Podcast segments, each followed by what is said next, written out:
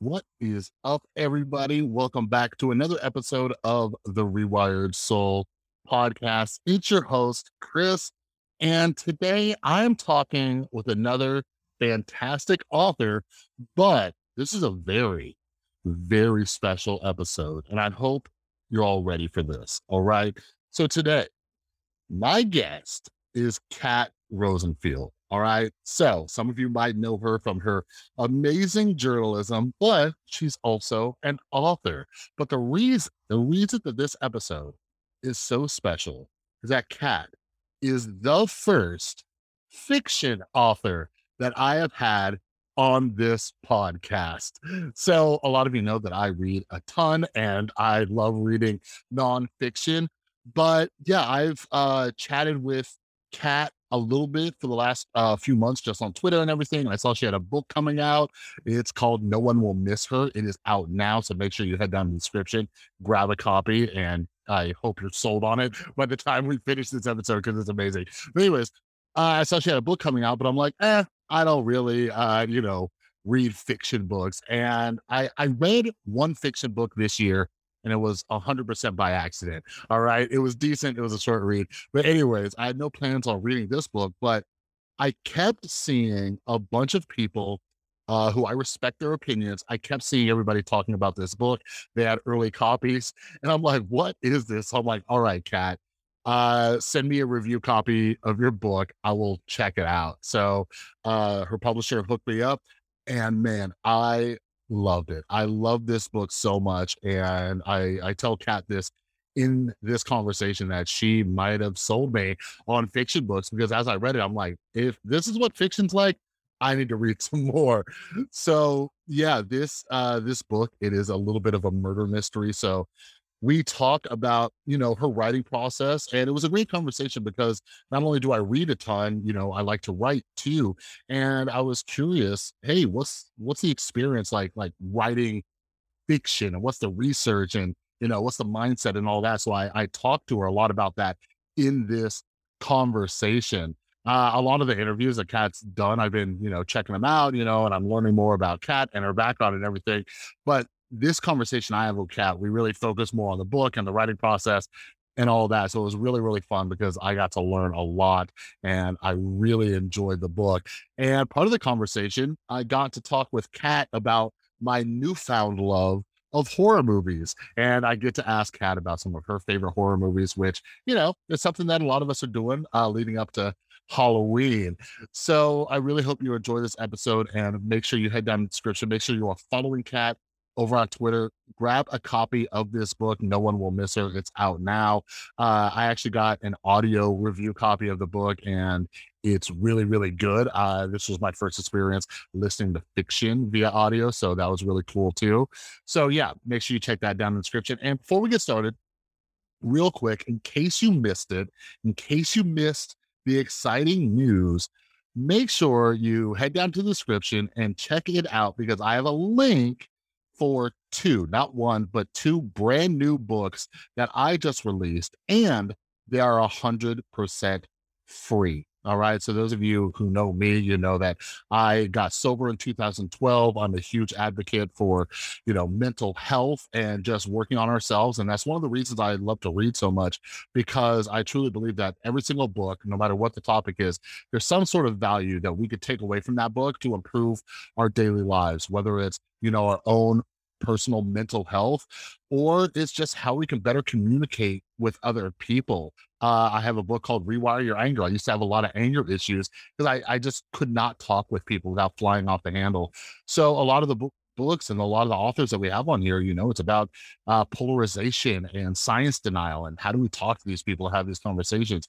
So these two books that are free they are collections of different writings that I've done, uh, which are, you know, a combination of like personal stories intertwined with evidence based research from books I read and all that stuff. So make sure you head down to the description, check that out. If you're following me on social media, which you should be, Uh, you probably saw that I released this over the weekend, but yeah, make sure you're following me on Instagram and Twitter at the Rewired Soul, uh, so you don't miss any upcoming announcements like this or any other projects that I'm working on. All right, but head down to the description. The books are part of a series I started called Rewire Your Life, so check that out. They're free.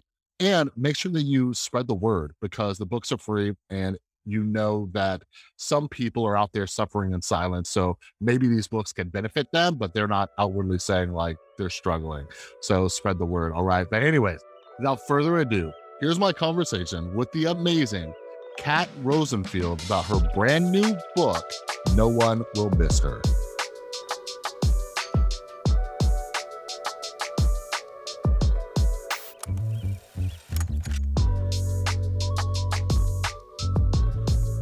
All right. Hello, Kat. Thanks so much for joining me today. Thank you for having me. Absolutely. So, you are my very first fiction author on the podcast. You should be very honored because this is a big deal, Kat. Yeah, I really am. Thank you so much.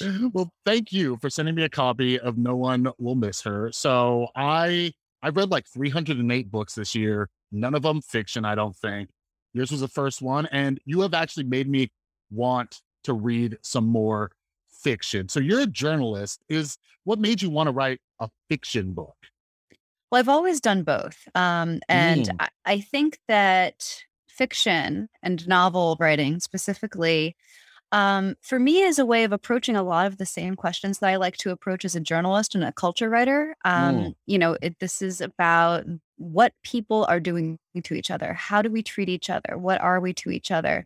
And um, yeah, you know, I mean, in in my journalism, I love to just kind of like kick over a rock and look at what's underneath there and be like, look at all these things wiggling and writhing around, and and you know, let's talk about where they came from and how they're connected. Um, and you know, in the same way, like exploring the sort of the depths of human depravity or human love um you know connection all of these things in fiction you know it's it's really very much treading the same territory for me. I think it's it's really about a quest to express something that is true whether i'm writing journalism or whether i'm writing a novel.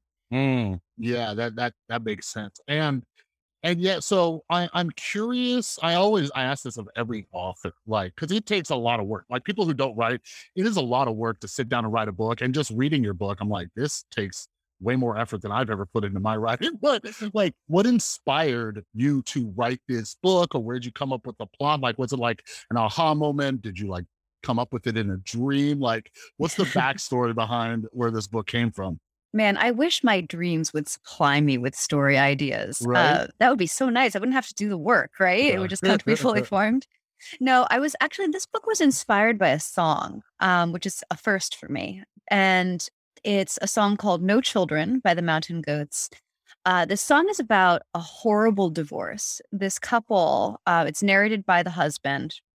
This couple is breaking up. They've been together too long. Um, their relationship is so toxic. Um, and and it needs to end. And yet, uh, in the song, this man describes himself drowning at sea. Um, you know, no land in sight, going down hand in unlovable hand is the line with mm. his wife. Um, and he says, and I hope you die. I hope we both die. Mm. I was so fascinated by that lyric. I was like, my God, imagine, imagine getting to that point with somebody who you loved, but now hated, but still couldn't let go of, you know, mm-hmm. that, that, that you would say that to them. Um, that line actually made it into the book. So uh, yeah, you know, I I started there with this portrait of a toxic marriage, and I mm. started to think about who are these people, and um, you know, this notion of of who they are to each other, who they are to themselves. And from there, it became about broader questions, not just about, you know, how love can turn poisonous, but about how you can become a person who you don't recognize, whether it's mm. because you're in a relationship that is doing something to you, um, or whether it's because you have constructed a self that you're presenting to the world, or other people have constructed a self for you that isn't really reflective of who you are. You know, what happens then? Like, do you get lost in there? What would mm-hmm. you do to to reemerge to make people see you? Mm. So that's sort of how this story came into being. And then, you know, and then I, I sort of filled in the blanks from there. Yeah, yeah, and I I think that's where like I connected with it. So you know, I I've been in a very loving, healthy relationship for a while now, but back in my drug addiction days, like I I would get stuck in these very toxic, terrible relationships. I think that's where I like could kind of relate. And you know, it, it's one of those things where like you're stuck and you think like this is the best you have, and you know all these other things. And I'm curious, like, are you are you hoping or thinking that people are going to be able to kind of relate to some of the characters in the story and some of these relationship aspects that you're talking about? I mean, I I would hope that the characters are relatable. Um, mm-hmm. you know, and that is not to say that I mean, I I hope nobody reading the story is exactly like these characters yeah. because none of them are particularly good people. Um, but yeah, I mean, you know, novels are about human conflict and and I think that the reason that we write them and the reason that people read them is to feel kind of seen in that way too you know to to feel called out to by whatever is human on the page mm-hmm. yeah and you know with that like i don't know if there was like you know personal research like if there's anybody you've come across in your life that kind of inspired some of these characters and we don't got to name names but as as i'm reading it and like the locations and stuff too i'm curious about what did the research for the story look like? Like how much of, you know, even the locations are like accurate to places you've been or seen or even the characters? um, so, you know, the characters are you know they're they're a little bit of a lot of things mm. um mm. you know there are little pieces of me probably in every character um there are pieces of people i know in every character and then to a certain extent you know they're created out of whole cloth to have you know the the collection of issues that that works to drive the story forward um the setting is based on a real place uh in maine. I have spent a lot of time there uh throughout my life. My family has every summer since i was a kid uh been eh, spending time in maine and uh, piscataquis county which is where this story takes place. It's uh an inland county. It's up north. There is uh, it's quite rural. There's no self service in a lot of areas. Um, it's very remote. There are a lot of lakes there, and um, you know I've I've spent a lot of time there, especially over the past ten years, um, going to this one particular lake in near a town called Monson, and I really have been kind of fascinated by this part of the country. It's so remote and it's so um it's in such dire straits. You know, I mm. mean, the the opioid crisis has been a really terrible thing for these rural areas in New England. Um, you know, mm-hmm. there are so many shuttered businesses, so many foreclosed homes. You drive through these towns and it feels like the heart has been just ripped out of them and they're just falling apart, you know, piece by piece. Um, and so I've I've always been fascinated by the idea of what it's like to live in one of these places. You know, what do people do? Um, I grew up in a town that's that's not dissimilar from that, although fortunately it has um, it's experiencing a little renaissance because of the pandemic and people from the city mm. started moving there. Um, not so much the case for for rural Maine, which is much further away from civilization. So yeah, you know, I I've spent a lot of time in that setting and I really wanted to kind of explore some of the people who would live there, you know, create this world mm. that they live in and and find out what issues affect their lives. You know, what does a marriage look like in this place? What does a friendship look like? And and what if you can't get out? you know, what do you do then? Yeah, yeah, no, it sounds like an interesting setting. And I'm I'm here in Las Vegas in the middle of the desert. And I'm always like, oh, you know, someplace like that would be nice. Like the closest I get to anything with like trees is like California. And and yeah, you, and you mentioned, you know, that that part of the country being just ravaged by the opioid epidemic because prescription opioids were actually my drug of choice when, mm-hmm. you know, up until I got sober in 2012. And you write about that in the book, and there's some, you know, talk about, you know, just prescription opioids and mm-hmm. progressing mm-hmm. to the harder stuff. And, you know, that's that's a lot of what happened. Like I, when I share my story and talk to people, I was like this close to just switching to heroin because it was cheaper and all that kind of stuff. But mm-hmm. anyways, mm-hmm. I'm curious, like, you know, uh, how, how much research did you did into due into like the current opioid epidemic, is just kind of like what you saw in that area, or you know, were there aspects of what is going on on a larger scale in the United States with the with the crisis and everything like that? Well, I'm from, you know, because I'm from this rural small town, um, Mm, you know, that's been an issue that has been very salient to the, the area that I'm from. Um, a lot of people I went to high school with have died from overdoses. mm, Like, I mean, just a, an absolutely staggering number.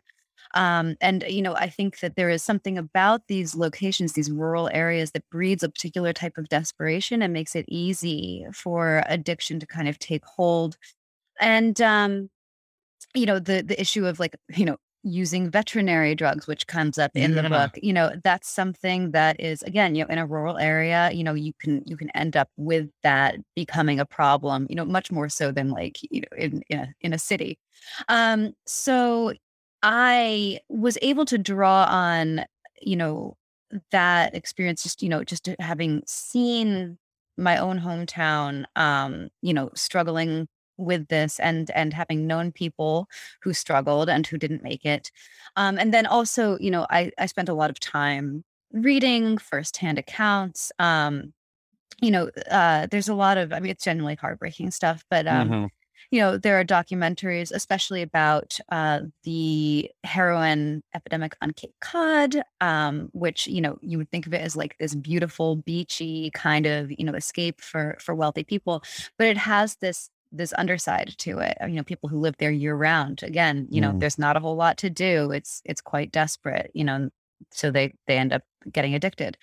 Um, so yeah, you know, it was it was equal parts sort of, you know, extrapolating from personal experiences, people I knew, uh, people I had known, and then, you know, going further to find firsthand accounts of people who'd suffered addiction, um, hmm firsthand accounts from their relatives, watching documentaries, you know, just just trying to get a really complete portrait that could then be sort of boiled down into one character's struggle. Mm-hmm.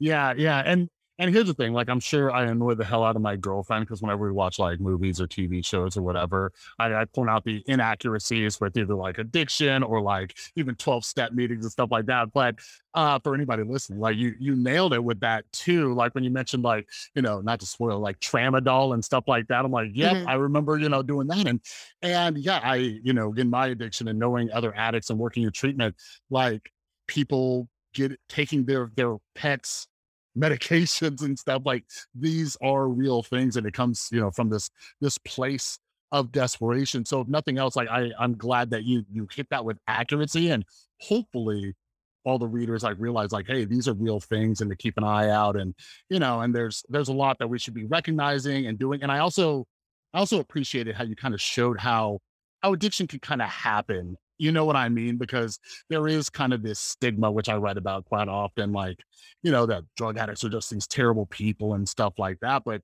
sometimes it hits you just out of nowhere from injuries or whatever it is. And and you you talk quite a bit about baseball in there. That's kind of some of the injury stuff. Like, are you are you like a baseball fan? Like I was like, she knows quite a quite a lot about baseball, like more than I I would ever know.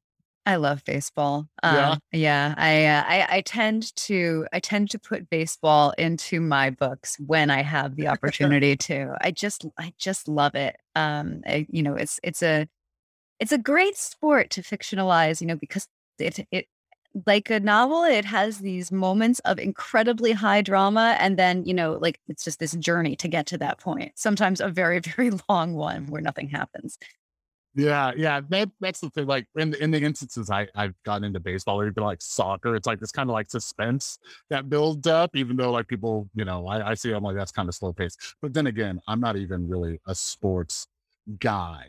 But one of the other things that you talk about, and people, the listeners can't see this, but I see some critters in there, and you talk about cats. So are you a cat person, a dog person? I can't tell if you have both I do. Oh, do you oh, no, because you kind of you kind of talk a little smack about dogs in there too. So tell so me t my m tell me about my character's feelings about dogs do not mirror my own.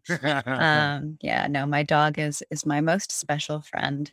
Um, I've always had both dogs and cats. Um, I I treat my pets differently in real life than I do the animals in my books. Um, yeah. I, I, you know, without without spoiling anything, I think it's okay to say, especially because people keep um, posting trigger warnings about this on their reviews. Oh, something oh, really? quite quite terrible does happen to a cat in this book.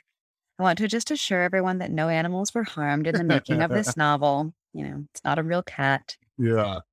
Yeah, it, it was it was interesting uh, when you when you write about that in the book, and I didn't even think about that. People writing trigger warnings in it because my girlfriend's definitely the type. She she turned me into a cat person, mm-hmm. and I'm curious, like writing out that scene as an animal lover. Was was it difficult writing this portion of the book about yes. that, or, or yeah, just thinking yeah. about it? Yeah, that was that was a hard scene to write. I was not looking forward to it. I didn't enjoy it while it was happening. And when I read back over it, it upset me. Um, and then I felt really great about how what a good job I had done of writing this very upsetting scene.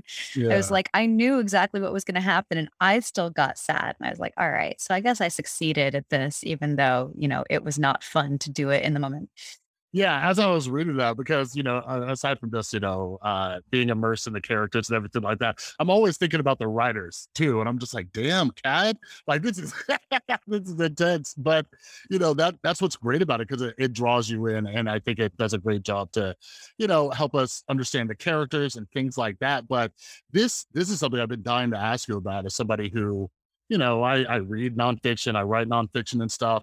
I'm curious about what it's like writing about these these different characters and like it almost seems like as a writer you have to have these multiple personalities. So part of the writing process like how does that work? Do you have to like write down like their personality traits their backgrounds and what's it like switching back and forth? Like i am so curious about that process. I wish that I had a, a better answer for this. um, it it comes very naturally to me, and I think, you know, once you've constructed a character who, you know, it, within their world who exists and has depth and, you know, and is moving through this story, um, you know, people people tend to talk about this in a way that I think is kind of silly where they're like my characters talk to me you know or like or like my character did something I wasn't expecting and I you know it's not really so much that like I'm still you know I'm in control of them they're yeah. you know they're doing what I need them to do but it does happen that you know once you've got somebody who's sort of alive on the page um the way that they move through the story just unfolds very organically and it's um it's not like I have to invent what they're doing. It feels as though I'm narrating something that I can literally see happening. I'm not pausing to say like, okay, and what is this person going to do next? It, you know, it, mm. it feels natural. You know, the evolution of, of whatever it is is happening on the page is natural. And um, yeah, I don't know. I, I'm not sure that that really comes down to having multiple personalities or maybe just, you know, having a, a decent understanding of, of human beings and human motivations, uh, which is something that's always been very interesting to me. Yeah. Yeah, absolutely. That that's one of the reasons I, I read so much. I I'm always just trying to understand, you know, human behavior. And that's what I found interesting about it because you know you write from that first person perspective and we get inside their minds and everything. Is there any point when you're writing like dialogue of a character or even their internal dialogue and you're just like wait a second this this person wouldn't say that or do that? Does that ever come up like during the the revision process or even from your editors or anything like that? Oh yeah, yeah, for sure. You know, I mean, there are times, um, just in terms of how someone is phrasing themselves, where you know I'll read back through and I'll be like, "This person sounds too educated or you know or too much like me. Um so yeah you know and, and, each of the characters in this book does have a pretty distinctive voice. So um you know for lizzie who's who writes in the first person um you know she's she's dead as the story opens and she's narrating from beyond the grave. Um you know to to really get inside her voice and inside her head um that was that was an interesting exercise because she does sound sort of like me if I were a lot angrier all the time. Yeah. Yeah, it was and uh, yeah, I'm glad you brought up Lizzie because that was something else I, am curious about, not to give away too much about the character, but as I'm reading it, like, and I'm, you know, sure this was part of your goal, but I'm curious, like behind the scenes kind of like I felt awful for this girl and like reading about her history. And I'm like reading it, and like I said, I, I think about the author. I'm like, dang, Kat, I'm like, why are you doing Lizzie so dirty. Like, did you did you just have like a notepad and just say like, let me write every awful thing that could happen to a person or what their life would be like? Like, what what was it like writing that character? I mean, you know, similarly to to what I was just describing, you know, there were a lot of things that happened to her where, you know, I was in the process of writing and I was like, yeah, of course this happened to her. You know, mm-hmm. why why wouldn't this happen to her? Everything else did. Um, but yeah, I, you know, trying to explain what alchemy produces that, you know, to to decide what has formed sort of the the backstory of a person's life and and what's driving them forward now in the moment um you know in within the narrative that you're constructing mm-hmm. i cannot explain how that works yeah yeah it, it, was it was really interesting i, I felt my found myself just feeling awful for and, and everything like that. And and like you said, like we start out and you know, it's it's not even a spoiler, like we start out and Lizzie is hella dead, right? And mm-hmm. you know, I'm curious about like uh, you know, because this is a murder mystery type deal. Mm-hmm. So in your in your regular life, like are you a are you a true crime person? Uh do you like like mystery like movies, shows, books? Like where where does that inspiration come from and like you know, how much research did you do into that aspect? Oh yeah, I love, you know, I love to be scared. Um, I love thrillers. I love horror movies. Mm. Um, I love suspense. And um, you know, this book was in many ways uh, you know inspired by gone girl um mm. which is just you know it's it's not even not even the story itself not even the characters but just the way that it felt you know the immediacy of the writing and and the way that it was about you know profoundly unlikable and yet incredibly interesting people um so you know i i loved that book i love all of gillian flynn's work and i really wanted to kind of explore what it would be like to write within that space um my very first novel was a, a murder mystery that was a little quieter than mm-hmm. this one, um, a little less angry. It was also for young adults, so that was a, a key difference. But um, let's see, in terms of research, I mean, I actually, I'm trying to think. I guess I did. I did reread Gone Girl to get a sense of the of the pacing of how mm. something like this unfolds, um, especially when you know you are leading up to a twist and it's the you know your job to get there, but in a circuitous way that obscures the outcome until you're right on top of it. Mm-hmm. So, yeah, you know, I, I did a little bit of research in terms of like, okay, how do other writers make that work? How do they plot so that it mm-hmm. mm-hmm. a surprise that you don't necessarily see coming? Yeah. So now that we're on the twist, so here's what mm-hmm. I'm wondering. So I'm also one of those annoying people where I I love just seeing, I'm like, where are the plot holes in this thing? Right. And when it hits the twist, I was like, do I need to go back and reread the first half? Because, you know, as somebody who likes watching like mysteries and trying to figure, like, I love shows and stuff that keep me guessing, where I'm just like, what the hell is going on? Right. And then uh-huh. I, you know, we like to go back and say, like, oh, were there any hints or anything? So, like, as a as a writer writing this kind of mystery and there's you know you know forensic aspects that you have to look at like how much time or effort did it take for you to go back through and make sure that you're like covering tracks is that like part of the pre-writing process or do you go back through after writing it? How does that work? Because you nailed it i think. I'm like oh all right. Here here come the pieces. So how how'd that go? Um, so this book, you know, once I once I had the idea, the what I knew was going to happen was the twist. And um, from there, the way that I think about it is that I had to construct like a maze that, you know, would take the reader on a journey to that point mm-hmm. where, mm. you know, where they don't necessarily know the destination, but where it's possible eventually to figure out where you're going. Um, if you're mm. savvy, if you read a lot of these books, you know, I, I have heard from a, a, few people who managed to guess the twist. Um, but but it was okay because even when like a twist is not enough, you need to have the journey itself, the journey through the maze mm. until you reach that surprise. It needs to be interesting in and of itself.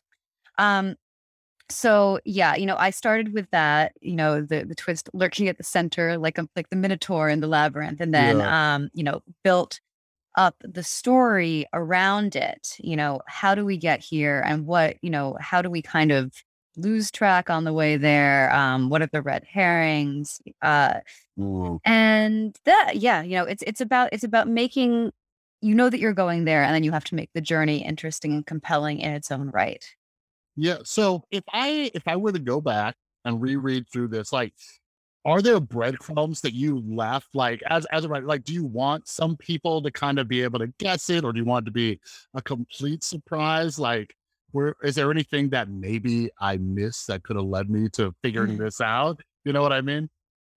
I think that if somebody is trying to figure it out, if that's what they're reading the thriller for, um, mm. then yes, you know, a, a well constructed thriller should make it possible for somebody to figure out what's going to happen. You know, I mean, because because otherwise you have to, you have to cheat, right? You know, mm-hmm. um, and you know, I didn't want to cheat, so you have to you have to construct it in such a way where, yeah, you're seeding things in, and if you go back, you'll go, oh, right. Yeah. Um, at the same time, you know what i what i want and i i think it's kind of frustrating that some people seem to seem to view reading a book like this as all about figuring out the twist and like if they figure it out then they just won't do it um mm. as hmm. if like you know i don't know I, i'm trying to think of a good analogy but you know part of the you know it's not just about getting there. It's about taking the journey there and seeing, you know, how the book is constructed and how the story goes and, and you know, enjoying the ride basically. Mm-hmm. Um, you know, it's depressing to me the idea that some people like can't enjoy the ride even if yeah. they know, you know, or suspect where it's going. Um, but yeah, you know, I think that savvy pe- savvy people and people who read a lot of thrillers may be able to to figure it out, um, and that's fine. Mm-hmm. You know, it's designed it's designed to do that. Uh, I think that that's the best way to construct a story like this. Yeah, yeah, it's interesting. I, I mean, I, I, as you mentioned that, I'm like, yeah, I know some people who like who are like that, and they're no fun. You know, who just like, oh, here's the mm-hmm. twist or whatever it is. But yeah, a while back, I uh, I actually had another author, Jonah Lehrer, on here. He wrote a book titled Mystery, but there was an interesting part because he dives into some some of the psychology about how like spoilers sometimes don't affect us as much as we think. Like, you know, I'm a huge Marvel fan, and you know, mm-hmm. I never mm-hmm. walked into the Marvel universe and was like, oh, yeah, these guys are all going to die and Thanos is going to win. Or like the Harry Potter books. There's a lot of twists and turns of mystery in those books.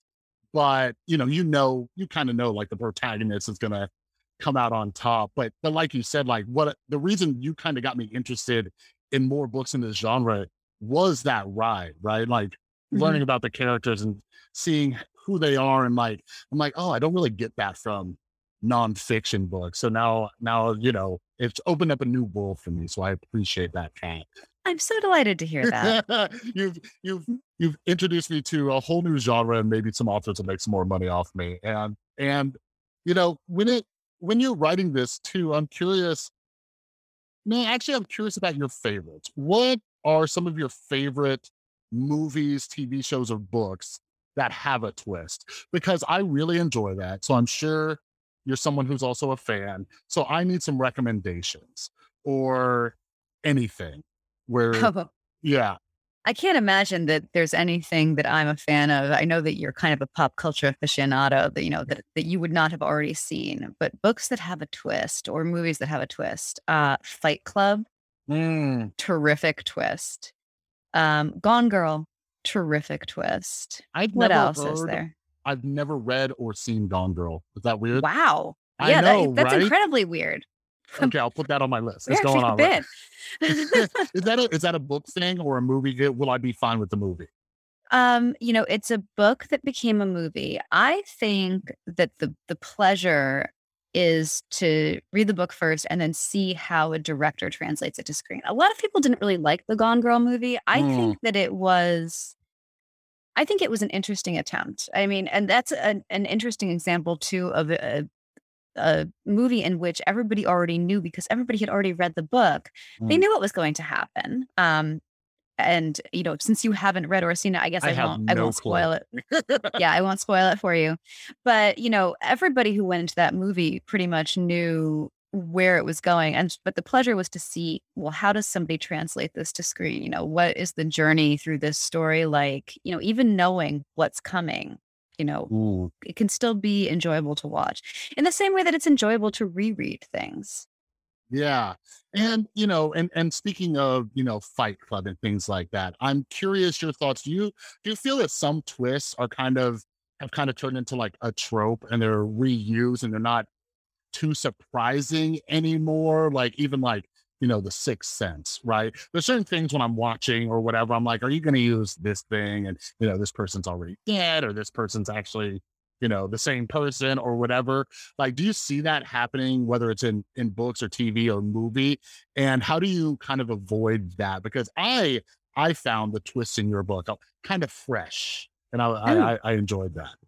Well, thanks. I think the thing is that at base, you know, novelists are telling the same story over and over and over again. Um, I there, there's a I, I can't remember who said this. It's it's maybe something that you learn in, in writing workshop, which I haven't taken.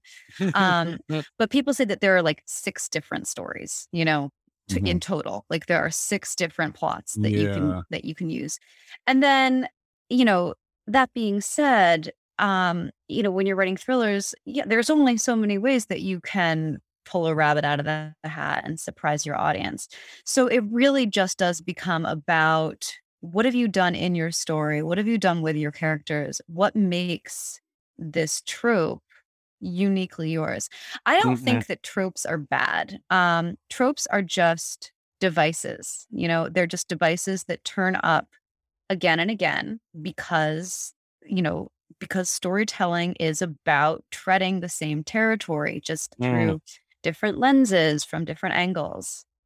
Yeah, no, I, I can definitely, you know, agree with that. You know, just being a psychology nerd, there's there's a certain like where people like the familiar, you know, mm-hmm. and they don't want anything too new, too surprising. Like if they can kind of relate it, yeah, it's just interesting because some people don't or or they do like it, but they complain publicly about, you know, repeat things or, you know, this or whatever. Like, yeah, I've seen, you know, me being a Marvel fan, I see like these hoity toity, like Scorsese and stuff, like, oh, these movies. I'm like, listen, bro, I like to go there with my son, sit back, turn my brain off a little, and watch some crazy CGI action. I know what's gonna happen. So, so yeah, I could definitely see that. So where do where do you find where do you find uh balance even with characters and stuff like that to make sure that you're you're you're doing just a little dash, a little dash of freshness, where but it's something new for your audience. Ah, that's that, that's an unanswerable question. it's like where do ideas come from? I don't know. My my brain. Yeah. Yeah. Yeah. And that I guess that's interesting about, you know, being a creative. It's like some some of this stuff just just kind of flows out. But do you think I was wondering this while reading too. Do you think that your your book could be adapted into some kind of live on on screen, whether a, a, a, TV series or a movie. Is that any part of like the thought process as you're writing this stuff? Oh, yeah, of course, of course it was. I mean, this is definitely the most com- well. Is it the most commercial thing I've written? I think it probably is. Um, and you know, maybe maybe on a par with the book that I co-authored with Stan Lee. Um, so but that was a sci-fi novel mm. and mm. um you know that was that was in itself being written to be produced as an audio project so it already had this kind of theatrical quality to it um this book you know it's it is kind of you know the dream to write something that is then turned into a tv show or a movie um and you know insofar as i thought about that as i was writing what I thought about was creating a character, you know, uh, or or or multiple characters, but particularly female characters mm. who women in Hollywood who are, you know, kind of seeking interesting and intelligent projects and different types of of stuff you know stuff that's smart and and searing and you know and not just like i don't know whatever like hookers and grandmas whatever yeah. those those kind of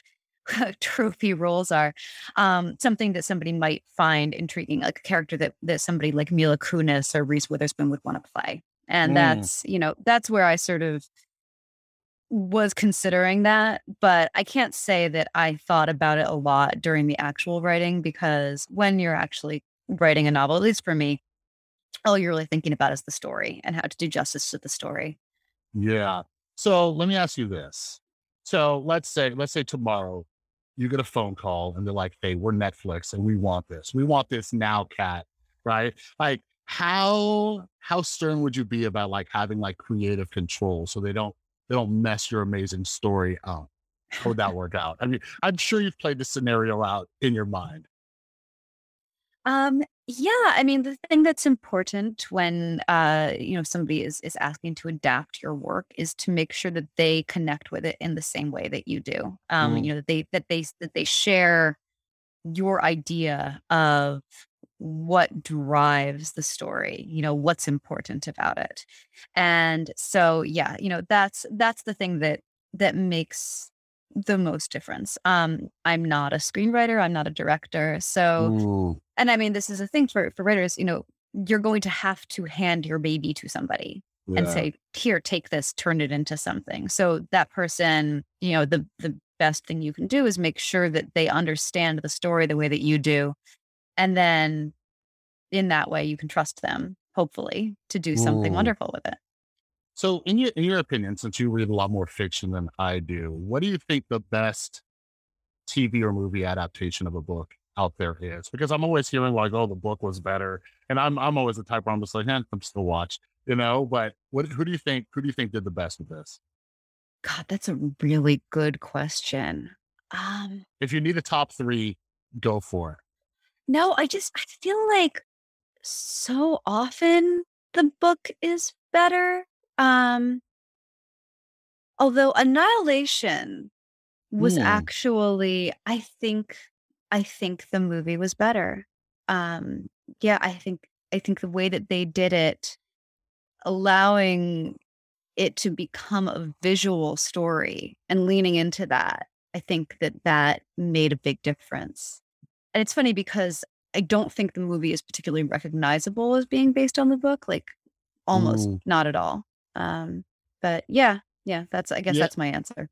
Well, I'm glad you brought that up because you reminded me that I haven't yet to see Annihilation too. It's I'm so weird. I watch so much stuff. Like, although I work my face off, I like to chill and binge some stuff. But there's so many, so much stuff on my list that I haven't got to. That's one with is it Natalie Portman mm-hmm. in it? So yeah, I'll, I'll check that out, and uh, or maybe I need to read the book now first too. Um, but but yeah, I I've been wondering too since since reading since reading the book when we talked a little bit about you know writing characters and stuff like that is it is it kind of a similar thing or do you or did you do some research when writing about you know the the the killer right when you had to write about their perspective and things like that. Did you have to think like a killer? Did you have to like get into that mindset or you just have some like inspiration? I'm, I'm oh, no, I, I had to kill like six people to write this yeah. book. Yeah. I mean, you know, so you can't make an omelet without breaking some eggs, man. yeah. That's... No, I, I think that, you know, really the answer to that is that every human being, in my opinion, mm. contains the capacity to do evil uh, and that includes the capacity to take a life. Most of us never find out that that's true of ourselves.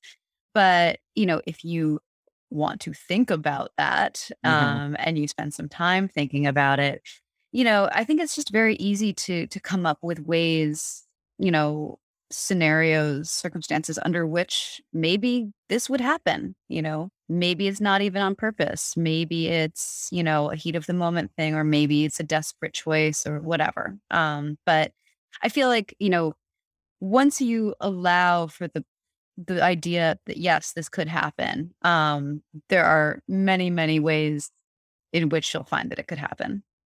Yeah, yeah, that's that's what's interesting about that too. I was actually just having a conversation with my son the other day about, you know, like facts versus actions and stuff like that and, you know, Mhm. separating the two.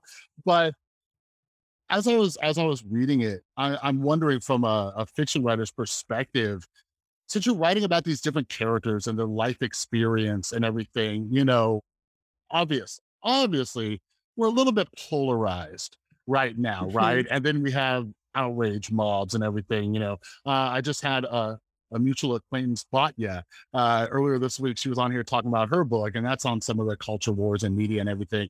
But Mhm. as a fiction writer, when you're writing about these different characters or even people from different parts of the country, does it does it help you on a personal level kind of take some perspective from other people, whether you're talking to people like uh who are being ridiculous on Twitter or interacting with people in your everyday life? Does it does it kind of help empathize a little bit more?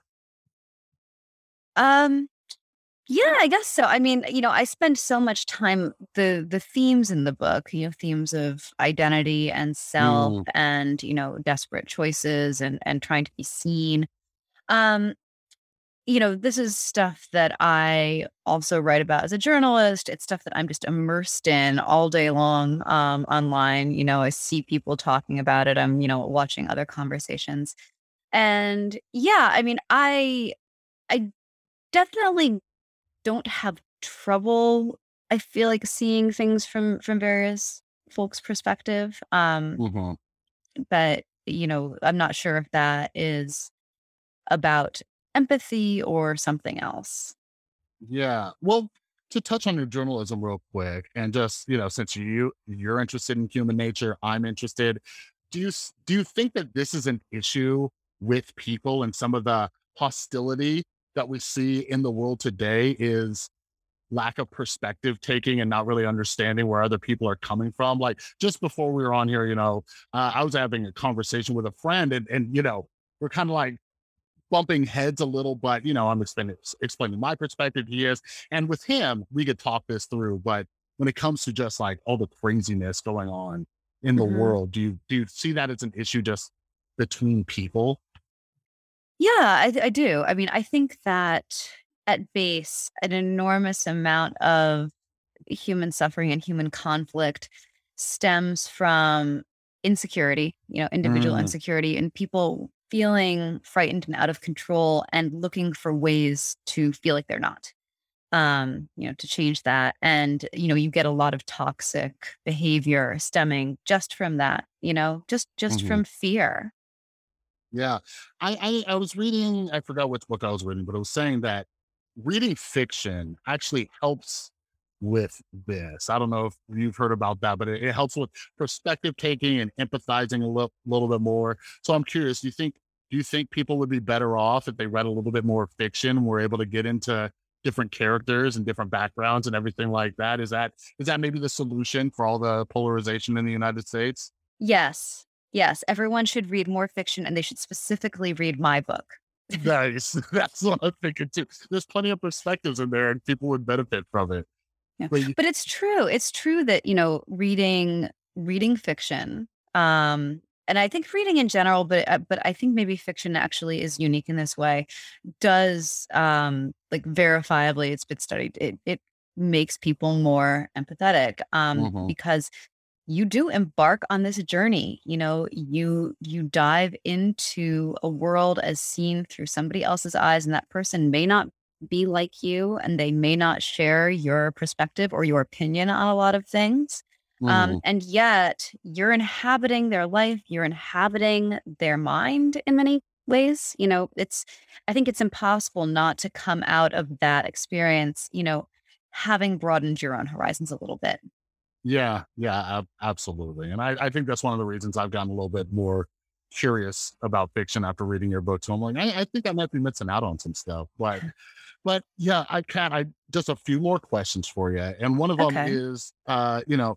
when I talk to authors too, I'm always curious, like, you know, target audience, right? Like, who I guess is your opportunity to sell these listeners, right? Like, who who do you think would enjoy this book. Like, for example, there's, you know, my girlfriend's grandma. She loves mystery. I was telling my girlfriend as I was reading it, I was like, I think your grandma would really enjoy this book. right. So maybe I'll, I'll grab her a copy. But uh, who who do you think would most enjoy this book, lover of fiction, or even somebody like me who who isn't into fiction? What type of person would enjoy this book? Do you think? Uh, you know, anybody who's into murder basically. I mean, it's a very broad thing, but you know, but I mean, so so many stories are about murder. It's just a very Ooh. compelling topic. And um yeah, you know, I I think like there's the compare, you know, uh we're calling this book a gone girl for the gig economy. If anybody liked that book or likes Gillian Flynn's work, you know, this is in the same vein. Mm. Um yeah, you know, and if you liked Mare of Easttown, similar deal, you know, Mhm. same kind of vibe. Yeah. No, absolutely. And I, I was the whole time. I, I told you this on Twitter, but the whole time I was, I was telling my girlfriend, I'm like, you need to read this book so I can talk to somebody about the book and and stuff like that. But yeah, so I, I'm thinking about grabbing her a copy and then going back and rereading and making sure that you covered up any potential forensic issues or plot holes, and I'll, I'll let you know if I find anything. Um, but yeah, one of one of my one of my wrap up questions too is you mentioned earlier that you're you're a fan of like horror, and this is actually a genre that I only recently got into. All right? mm-hmm. like I I this isn't something I talked about publicly all the time, but I was definitely afraid of like not just horror, but zombies in particular. Like wow. I I would get anxiety right? Like I I would sit there and I would just think about zombies. It was really weird. But now I can watch like a champ. Okay. So something I've realized about the horror community is so many people like this is the scariest movie ever. And I watch it, I'm like, that was some weak stuff. So I'm always looking for recommendations. So I need you to tell me what are what are some of your favorite horror movies and or or or even your genre of horror that you like. Let's I need some I need something. Okay. Um, well, my probably all-time favorite horror movie is Gore Verbinski's The Ring. It's a remake of a, I believe, Japanese or Korean horror film um, called Ringu. But I like the remake. I think it's just expertly done. Um, hmm and you know, it's it's a great example of, you know, got amazing visual storytelling, amazing symbolism, um, but also an absolutely terrifying story, a terrifying climax. Yeah, it's uh, it's an extremely tense and intense film. So, so the ring that that's actually when I uh, I watched recently with my girlfriend and my son. Let me ask mm-hmm. you this: Here's what I'm wondering. So when I watched the ring, the I, I've always seen the remake. I didn't see the original, but when it came out, like we had like TVs that can go fuzzy. Mm-hmm. Do you mm-hmm. think it's less scary now in 2021, now that we have like, you know, flat screens and everything like that? Do you think it needs some kind of like modernization for it? Uh, I feel like they tried to do that in a subsequent sequel and it oh, didn't yeah, work out very well. um, so I'm gonna just like my informed answer to that question is no. You know, some things need to be just kind of of their time. And I mean, this actually speaks to a, a, a major issue for anybody who's trying to write suspense or to write, you know, mm. like different kinds of fiction. The smartphone era has been a real fucking challenge. Yeah. um, you know, I, I was fortunate to be able to set my story in a part of the country where there actually are lots and lots of places that don't have cell phone service. Um, so I kind of solved that problem myself. Mm. But yeah, you know, the the advent of smartphone technology um, has really, you know, has made the jobs of thriller writers a lot more difficult. And I feel like, you know, there are so many. You'll once you start looking for it, you'll see it all the time. Um, people who their first challenge in screenwriting or storytelling is to find a way for the character to not have their cell phone anymore, for it to be yeah. not working. Yeah, no, absolutely. I, I I I noticed that too.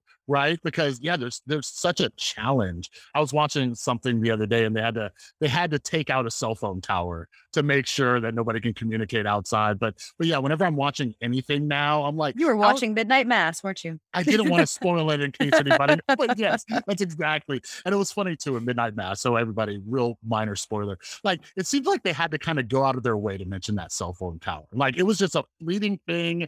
They never came back to it. It was just like, hey, cell phone tower, just just to kind of answer our question. Did you notice that? Yep. Yep. they had to do it. yeah.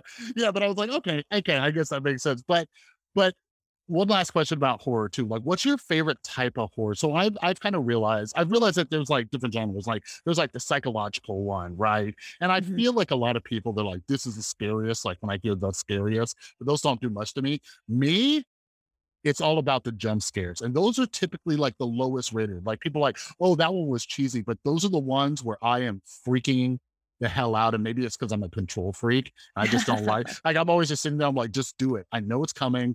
Just do it. Like when they close like the medicine cabinet that has a mirror, you know, I'm like, just hurry up and close it. Let me see. But what's your favorite like genre within horror? Um, you know, I like a lot of found footage horror. I think that it's, mm. you know, it's it's very inventive um when it doesn't make me unwell. But the the mm-hmm. Blair Witch Project, um, you know, I saw that movie in theaters as a teenager. It was it's amazing to, to talk and think about how unique that was. Nobody mm-hmm. had ever seen anything like it at the time. It scared me so badly I had to sleep with the lights on for like three days. Um, mm-hmm. and I mm-hmm. was not a child. You know, I, yeah. it was it was really crazy. Um, but I think that that you know the thing that I like about found footage horror is the thing that I also like about a, a lot of um, you know psychological horror or or monster movies or haunting movies, but where they take a long time. You don't see what's happening. You don't see what's causing it. Um, mm. yeah, you know, I've I've definitely moved into the uh, an appreciation for leaving that mystery for you know for like waiting and waiting and waiting and like maybe you never really even see it so you have to fill mm. in the blanks because often what you are able to imagine is much more terrifying than anything that they can you know make out of clay in a studio or anything they can cgi in a studio yeah, yeah, and and you you talking about how Blair Witch like scared you. So remember, I was saying I was a wuss. I I only recently saw Blair Witch for the first time. We watched it with my son and explained to him like all of the all of, like the the cultural change and like the the virality of it during that time. But I mm-hmm. was scared of it just because I heard everybody being like, "Is this real? Is that real? I'm like, oh yeah. my God. I'm like, did something happen? You know, and stuff like that. So they they absolutely nailed it with that. But but yeah, Kat, to, to wrap this up, to t- go back to No One Will Miss Her with this book. So at the time of recording this, it's not out yet. So everybody who is into suspense and you know murder and all that, we're in the lovely spooky month of October as well. So I'm I'm hoping everybody flocks to this book. When's it coming out? And where's it going to be available? I always have to ask, like, is this going to be an international release or is it two separate releases? How do people find this thing? Um, it is available for pre-order. It will be released on October 12th. So right now you can get it. Um, you can have it delivered to your house on release day by ordering it basically wherever books are sold. Um, you know, Amazon, IndieBound, bookshop.org. Uh, if you want an audio, uh, excuse me, an audio book, we have one of those. I've heard you have you actually listened to it, right? I got the audio one and I loved it. That's another reason I might get into fiction because I'm an audio listener. I was like, yeah, are gonna be able to pull it up? But the voice acting, and I mentioned the Boston accents on Twitter. I love it. I'll always love a Boston accent. Yeah, I need to listen to it. I haven't actually heard it yet, but I heard they did a good job. Yeah. So uh yeah, you know, it's um basically it is it is going to be widely released. You can buy it from any bookstore and i would love it if you did. Yeah absolutely and and for everybody who just fell in love with the person that is kat where can people where's the best place for people to find you? And you do you know you're you're a journalist as well and you're, you're like you just wrote something i think that was published yesterday too. Where's the best place for people to find you and keep up with all your work?